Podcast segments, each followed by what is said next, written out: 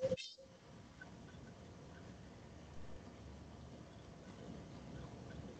the Win Daily podcast for today, September 25th, 2019. I am Scott Engel. I am the king. I am fantasy. And joining me today for the first time, making his long awaited Win Daily debut, it is our own John Legeza, uh, also known as the MLB Moving Average, the uh, captain of research here at WinDailySports.com. John, good to be with you. Well, thanks, man. I appreciate it. I'm excited to be here. Okay, so uh, today we're going to talk about uh, DraftKings running backs, and uh, also uh, we're going to look at waivers, maybe how much you should bid on Fab on the top guys that are still out there. Uh, let's t- start at running back here. Uh, I'll talk about DraftKings prices. John will be pretty much focused on FanDuel. The most expensive guy is Christian McCaffrey at 8,800 on DraftKings. Uh, somebody has to tell DraftKings that Saquon Barkley should not be 8,500 because he's out. Dalvin Cook is at 8,300 and he's going against uh, the Chicago Bears, but it seems like he can do it against anybody. And then the other top running back is Austin Ekeler at the Miami Dolphins uh, at 8,000. Ekeler is going to be the chalk. I would say out of these top three running backs, Ekeler is probably going to be the one that's the easiest cash game play. I think it's obvious. Dalvin Cook, maybe he'll be low on because he's facing the Bears, but the way he's running the ball, he could do it against anybody. And uh, McCaffrey is maybe more the tournament play out of these three. Yeah, I think. Uh, yeah, I think you're on the money there. Listen, Ekeler is going to get a lot of attention because people are magnetized towards you know facing the Miami Dolphins, and you know it makes sense they're uh, 29th in plays allowed against, dead last in rush yards, dead last in rush attempts, and dead last in rushing touchdowns allowed. You know, it's it's it's hard not to face him. And at that same token, it's hard not to see Ekeler having a big game. So, you know, I'm with you, Scott, on the high floor, and a definite is a cash play for sure on Ekeler. Of those three, who do you prefer in tournaments? I'm probably going to go with Dalvin Cook there. You know, I, listen, I, I, I totally see that because this is a guy who's, you know, he's getting the work. He's been able to excel. They're playing really well. They've been really focused on the ground game. And, I, you know, if there's a guy that could do it against anybody, that would be him. My sneaky chalk is is McCaffrey. I think he's going to get overlooked because people see the rushing stats against for Houston. And, you know, people are definitely persuaded uh, by that ranking they see on the uh, the daily apps. But I want to bring some focus to how poor Houston has been against running backs who catch the ball. You know, we're only three weeks down, and running backs have caught 24 of 28 passes already against them. So that's a lot, man. We're talking eight balls a game. McCaffrey's certainly a guy that has shown to have that. Mix in a young quarterback who will be looking for some safety. And man, I think McCaffrey might be getting overlooked. And I think even at a half point PPR for FanDuel, uh, there's a tremendous ceiling there, of course. Yeah, McCaffrey's always a safe play. You know, might not be as highly owned. It's a great point. I think Cook's going to be even lower owned because of the fact he's going against the Bears. So that's why I, I like agree. him the G- GPP. Todd Gurley, uh, 7,000 on DraftKings going against Tampa Bay probably has a shot to get in the end zone, maybe at least once here. Uh, I might be a little bit more widely owned this week because of who the opposition is. Uh, you know, Tampa Bay just has perception that they don't play good defense. Period. I like David Johnson a little bit better against Seattle at 6,800. Uh, you know, the Seahawks had a lot of trouble tackling Alvin Kamara this week. I think that's going to be a high-scoring game that are going to stack on both sides. With it. And you got you got Mark Ingram at 6,800 coming off a three touchdown game. Uh, I'd probably like David Johnson the best of those three, but Gurley might be the wide, most widely owned. Yeah, I'm, I'm a hard pass on on Gurley. You know, especially for something like DFS where it's a now or never situation. Every week is do or die. And we get to reset those lineups again next week. I, I want a little more assurance, especially at the price. Uh, I'm not crazy about the the splitting work. He's lost goal line carries. And I, would really like to bring up something that you mentioned, Scott. It's really important to me. And it's the idea of people kind of chasing narratives that I'm not sure they necessarily hold up all the time. Uh, Tampa Bay is the best example of this. The defense is playing pretty well, and especially against the rush. This is you know top six team in rush yards, uh, number 13 in rush attempts, and top 10 in rush t- rushing touchdowns against. So that's pretty solid across the board. They're suppressing the run game, and I don't see them as an easy target anymore. I think that's last year's news. You know, they've made a couple changes in the coaching department, and I think it's starting to show. Um, to push forward, Ingram, listen, Ingram for me is every week. The guy's a total beast. A lot of people had their question marks whether or not Baltimore would be able to sustain running from a running back perspective while also balancing what we thought we were going to get from Lamar on the ground. I think they've shown that. Cleveland really is just a middling team uh, against the run. So there's definitely potential there. You know, you mentioned one more. Oh, my favorite. I saved them for last. My favorite here is David Johnson. I know Seattle has kind of lived up to that defensive uh, reputation that they have. They're top five in plays against, rush yards against, and rushing attempts against. But those have been really pass heavy, high scoring games. Give me David Johnson and him being the focal point of that offense. He is dominating snaps, he's dominating touches, and I think Kyler is showing some some growth every week. So if I had to choose in that tier, for me, it's an absolute definite DJ. I got 6,800 on FanDuel.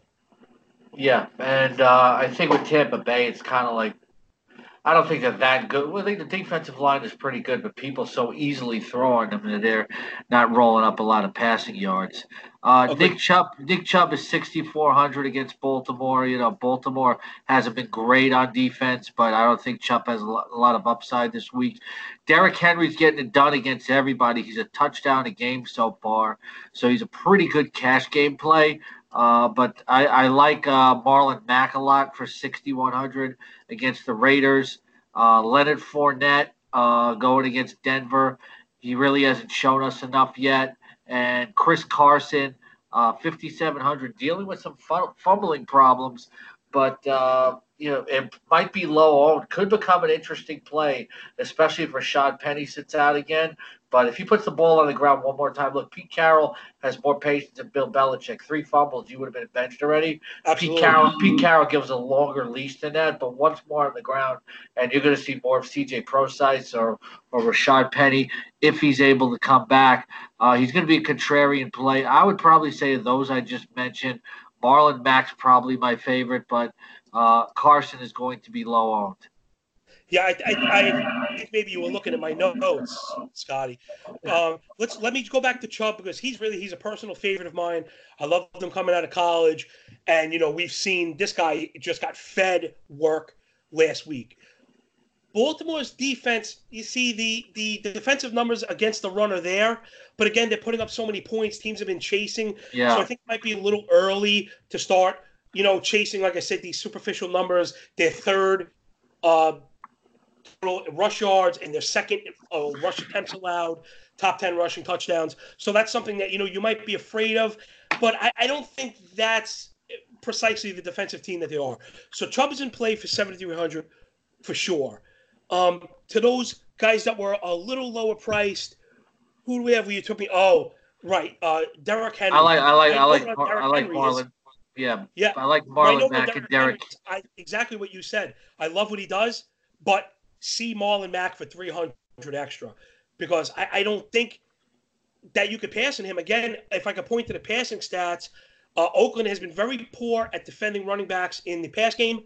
Twenty-two catches of only twenty-seven attempts, about 160 yards. So average that out over three games, and we're looking at seven grabs from a guy who's also the focal point of the run game and getting goal line work. So Mack is probably my top value of the whole week. Even though he's not necessarily cheap, I do think he has a chance to finish as a top five overall for the weekend. All right, and uh, going down some other lower rank running back, Sony Michel. Like him to get in the end zone as a consistent finisher there. Good cash game play at 5,500. I don't think we've seen the best game yet from Kerryon Johnson. I love him at 5,400. One of my top value plays of the week. Uh, David Montgomery got started to get more carries in the second half last week. People were giving him the CJ Spiller treatment. Oh, when is that guy going to get more carries? But yeah. uh, I don't know if I like him against Minnesota. Uh, what does Philip Lindsay have to do to pr- uh, pr- uh, prove himself? Uh, you know, another good game last week. I like him in seasonal, maybe less in DFS this week. Uh, Josh Jacobs could have an okay game, but I don't. I don't see him in daily. I'm totally off Devonta Freeman. I think of all the backs that I just mentioned in that range, Kerryon Johnson's my favorite. Yeah, you know, why? A lot of these guys at this price level, they kind of come with warts. And you know, to share a little bit of my personal strategy, again, like I said, for DFS being a one and done kind of game, I really need, you know, insurance that those guys are going to get the load. So all those guys that you mentioned, I, am really not a fan of. The one that does stick out, if we're talking about usage, is Kerryon Johnson. So my, you know, my my note in bold letters for him is that the usage is there, but the production is not. So against the Chiefs, man, Detroit has two ways of playing this. I think while the game is still close, they'll be looking to keep Mahomes off the field. That's good for Kerryon. I think if the Chiefs pull ahead, they're going to be working the passing game. And Kerryon could see balls there too. You know, the Chiefs haven't been great defending passes against running backs in their own right.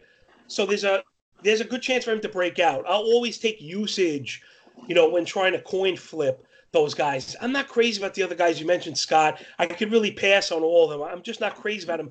Montgomery, like, where is this guy? I really want to see something first, you know?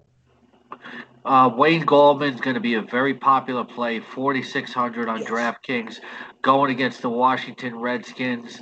Uh, but I don't see him anything special as a running back necessarily, so I'm probably going to be off of him.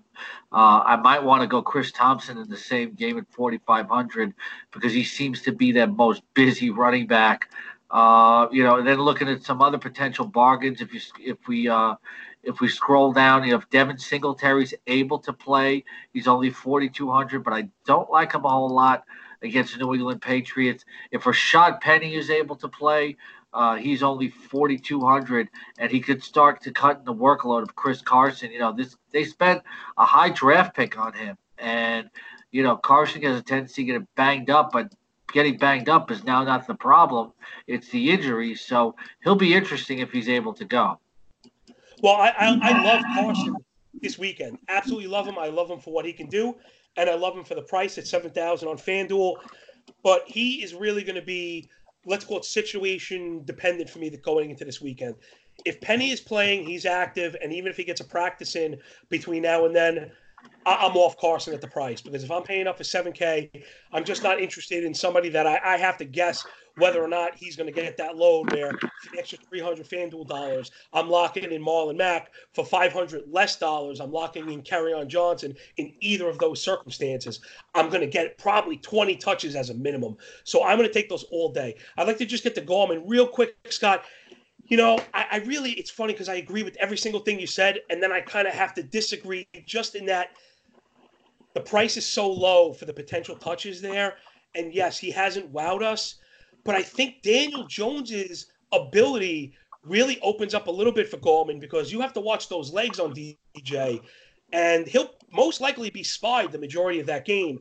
So if he ends up rolling either right or left, Gallman breaking to that opposite side really could open up the screen game for them in a big way.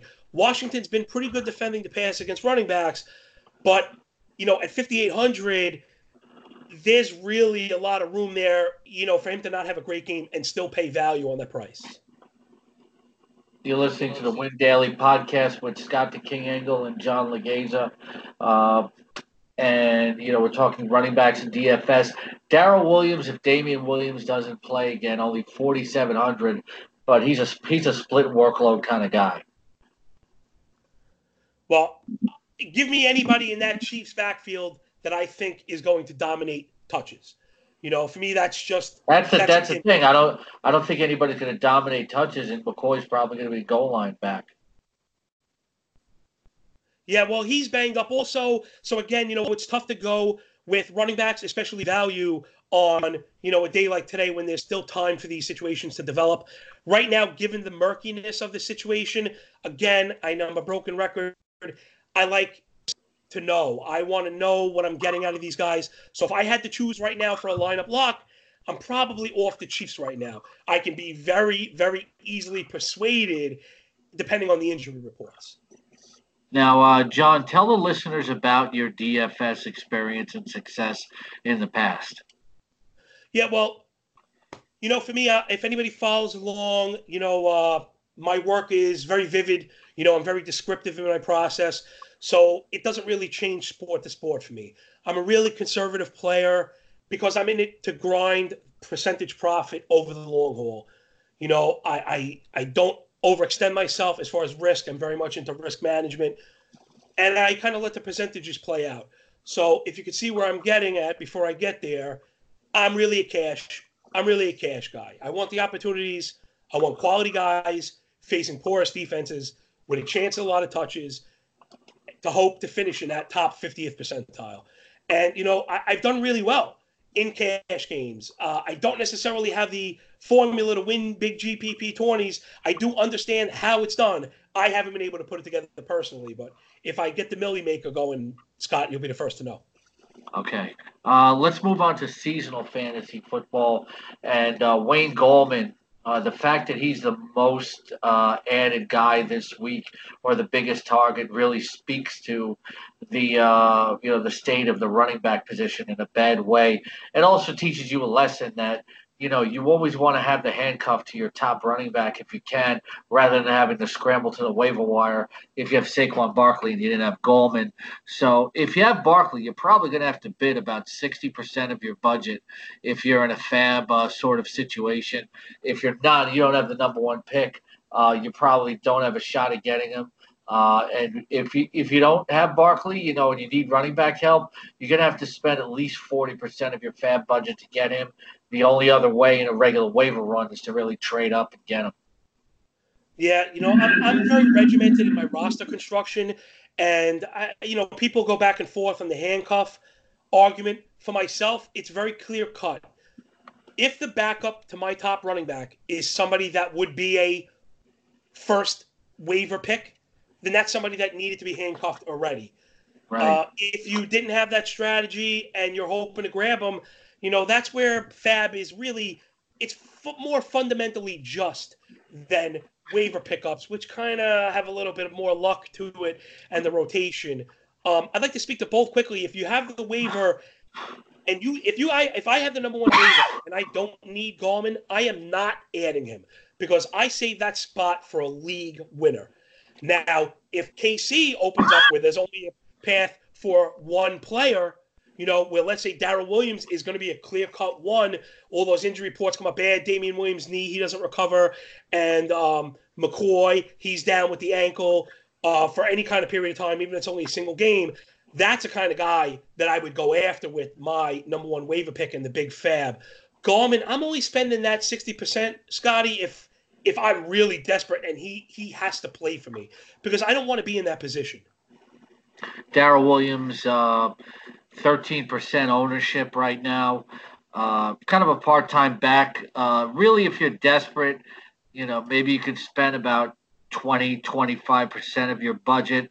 And uh, CJ Prosise, uh, probably not somebody I would spend more than five, six dollars on, even in a thousand dollar you know, in a hundred in a hundred dollar cap, I would probably wouldn't spend more than five dollars on him. You know, I'd probably top out at four and a thousand. You know, maybe, uh, you know, I'd spend I'd spend uh, I don't know. I'm, I'm not going to spend forty percent of my budget when no, I, I agree. Yeah, a thousand dollars. You know, maybe you know I'll spend under a hundred to get him because you don't know if Penny's coming back. And the second thing, Prosise just has awful injury history. So uh, you know, those are the top three running backs this week. Yeah, you know, uh, season long fantasy can be a cruel mistress like that.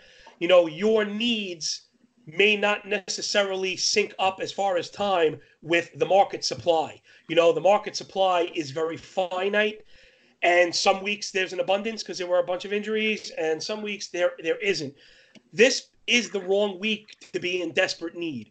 So if you are in desperate need, I think for you it's Gallman or bust, and I never would really recommend getting to that 50 or 60% threshold.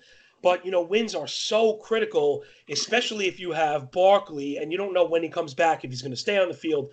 that I would go after Gallman right now. I think is a shot to take, you know, like you said, that small stab at a Chiefs running back and potentially getting a league winner for cheap.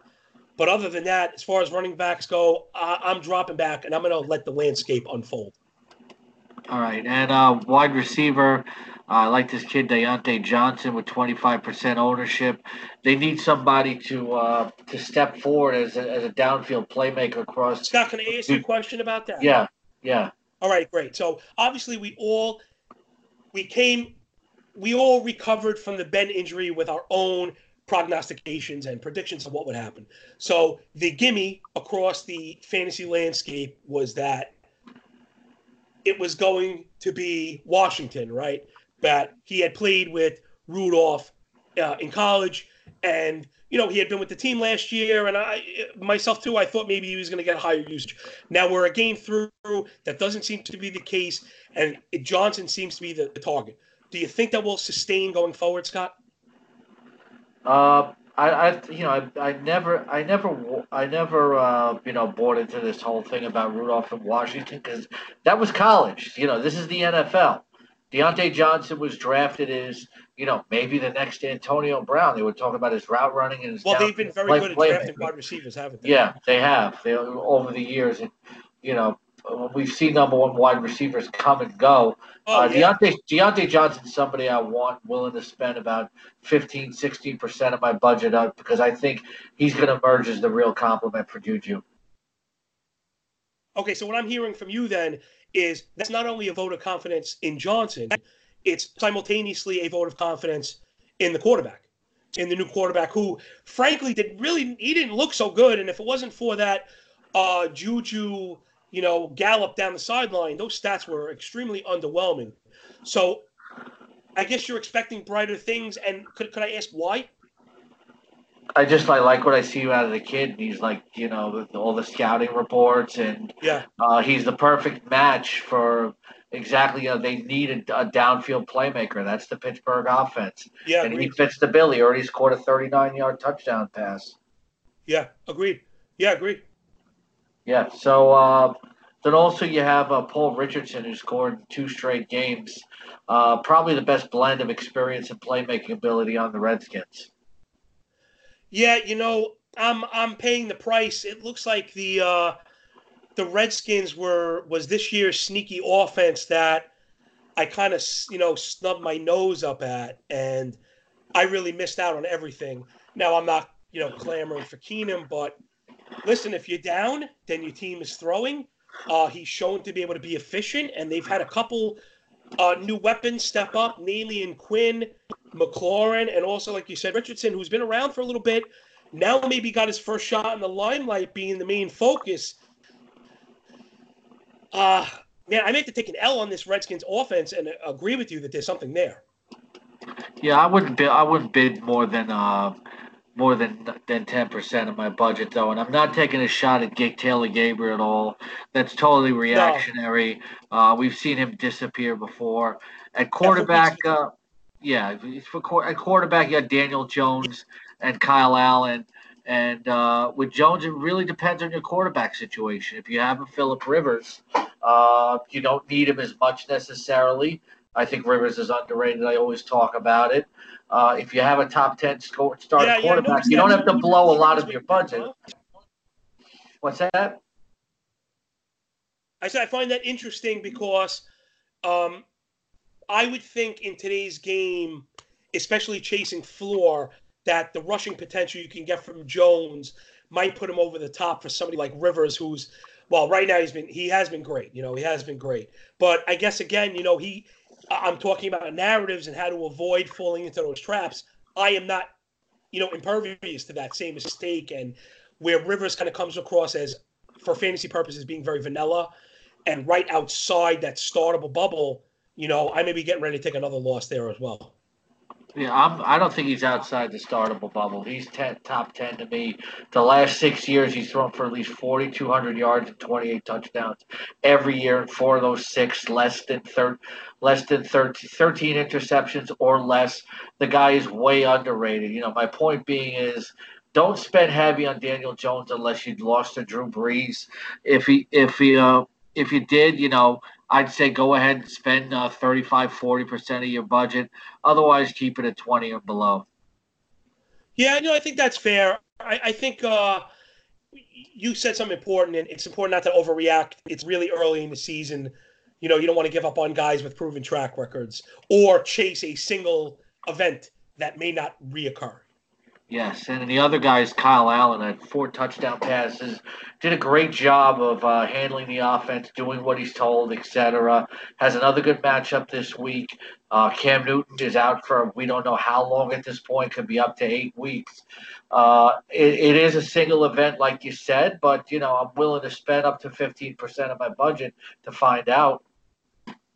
He looked really good. He was willing to throw in the end zone. I'll tell you that. Yeah. So uh, that pretty much covers. Yeah, that pretty much covers the waiver report. Uh, we'll be back tomorrow with more. We'll talk about wide receivers. Uh, I want to thank John Legeza for being here on his debut. Great information from you as always. Thank you. All right. Thanks a lot for listening to the Win Daily podcast, and we'll see you tomorrow.